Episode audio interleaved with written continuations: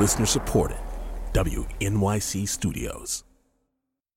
Hey, it's Latif from Radiolab. Our goal with each episode is to make you think, how did I live this long and not know that?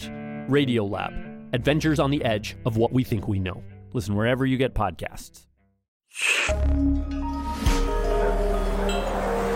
Listener supported. WNYC Studios. Thanks so much for listening to this special feed, The Sound of Pride Stonewall F50. I'm Kathy Tu, co host of Nancy. If you like what you hear, you can find more coverage from WNYC by visiting wnyc.org slash stonewall50. And if you love these episodes as much as we do, we encourage you to subscribe to all of these great podcasts and share your favorites with your friends. Okay, Tobin, what's up next? Up next, an episode from our WNYC newsroom. In 1969, the Stonewall Inn was a dive bar. It didn't have fire exits, but it did have filthy toilets. Glasses were rinsed quickly in a washtub and reused over and over again. So if you were a regular, you knew to order a can or a bottled beer and wipe it down. The newcomers didn't. They were having drinks, which was a mistake because you could get hepatitis, and I think a few people did. That's Martin Boyce. He was 21 that year and a regular at the bar. He says Stonewall had its problems, but it also had some big things going for it. Number one, the city's Human Rights Commission had ruled three years earlier that bars could no longer refuse to serve gay people. Two, it was one of the few places that let everyone in the door transgender people, effeminate gay men, people of color, butch lesbians. Three, it had a great jukebox. Mostly soul. And it was the black drag queens that controlled the jukebox because they would vogue in front of it and they would block people they thought would not play appropriate music. Those queens are tough. They didn't go to Stonewall to sit through boredom. They didn't want to hear Peter, Paul, and Mary. Music mattered at the Stonewall because it was one of the only places in New York where gay people could dance together. They could even slow dance while touching. I've been loving you. Tommy Lanigan Schmidt was 17 and a runaway, and dancing is why he came to Stonewall. He'd put a few coins in the jukebox and choose a romantic ballad. Because you felt like a human being for the first time in your life, because everyone else could dance slow in their high school and every place else. And uh, that was the first time I ever saw same sex dancing. And you want to be Here's what being gay was like in 1969. There's no rainbow flag, no pride parade. Gay men and lesbians could be fired from their jobs at any time. They could have their apartments or their children taken away from them. In the eyes of the world, they were perverts and pedophiles and mentally ill. Ralph was sick, a sickness that was not visible like smallpox, but no less dangerous and contagious. You see, Ralph was a homosexual. That was from a safety film shown to school children. It wasn't exactly illegal to be gay, but it was close. It was a hassle to own a gay bar, so it might make sense that Stonewall's owners were in the mafia.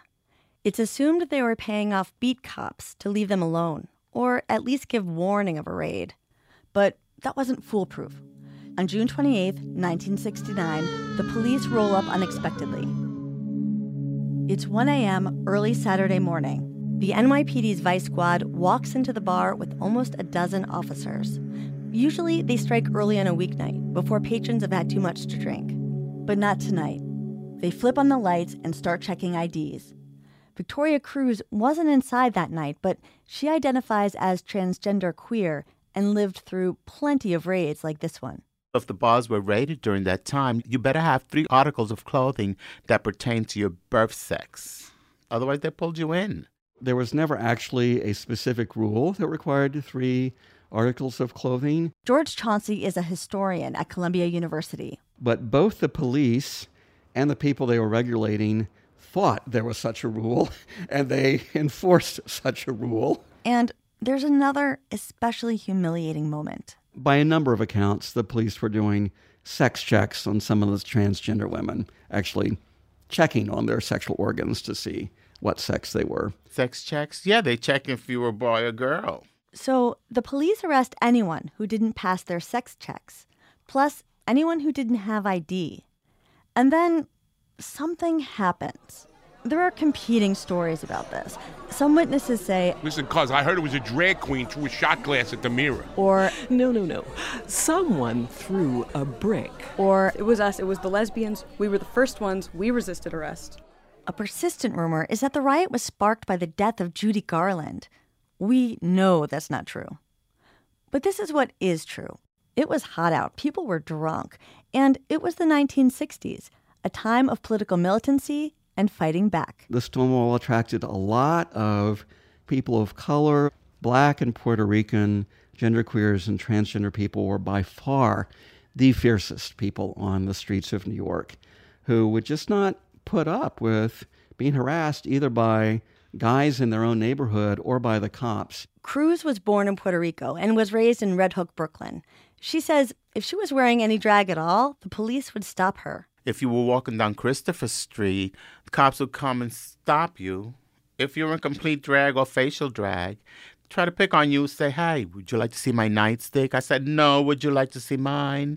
Deputy Inspector Seymour Pine led the NYPD Vice Squad. A few years before he died in 2010, he described to an interviewer what happened next. I think it was like a lark for them. It was a release of energy. They could now fight back for all the times they had to slink away without being able to say anything and take whatever crap the cops were, were giving at them. And once it broke loose, it was very contagious. Outside, bar patrons start shouting and struggling with the police. Some throw pennies. Street kids arrive and join the fight. Martin Boyce remembers it vividly. A riot is not a pretty thing, and it's not a stationary thing. You don't stay in one place for very long. You move, you twirl.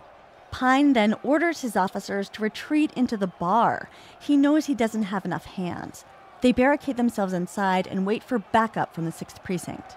On the street, someone lights a trash can on fire and throws it through the window. It has smells sweat, burning wood, haze coming up to your knees and spreading up further and spreading out. Someone else pulls a parking meter out of the sidewalk and starts battering the door. It has its own momentum, its own feeling.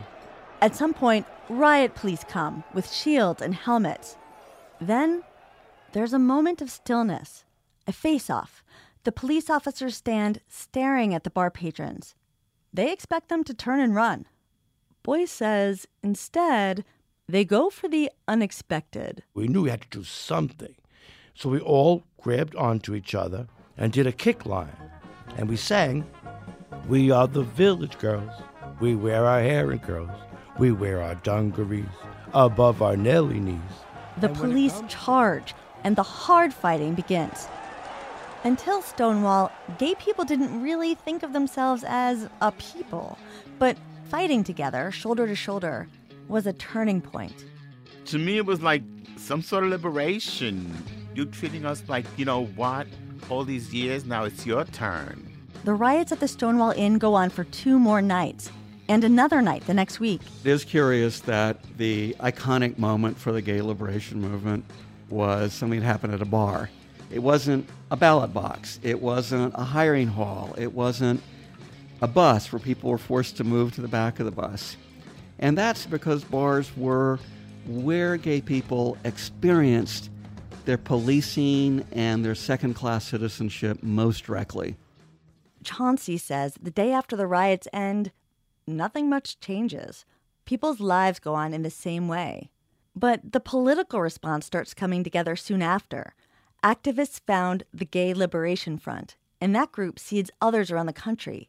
Chauncey says that's why we remember Stonewall. I think for most people, it does boil down to just the idea that gay people can resist. And that still means something. That's still powerful.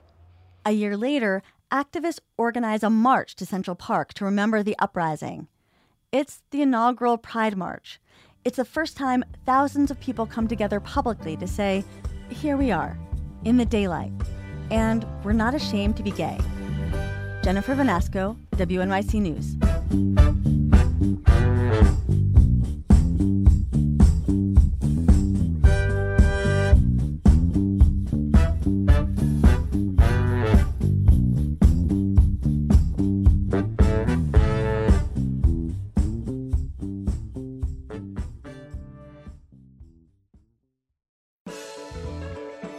Thanks so much for listening to this special feed, The Sound of Pride, Stonewall F50. If you like what you hear, you can find more coverage from WNYC by visiting wnyc.org slash stonewall50.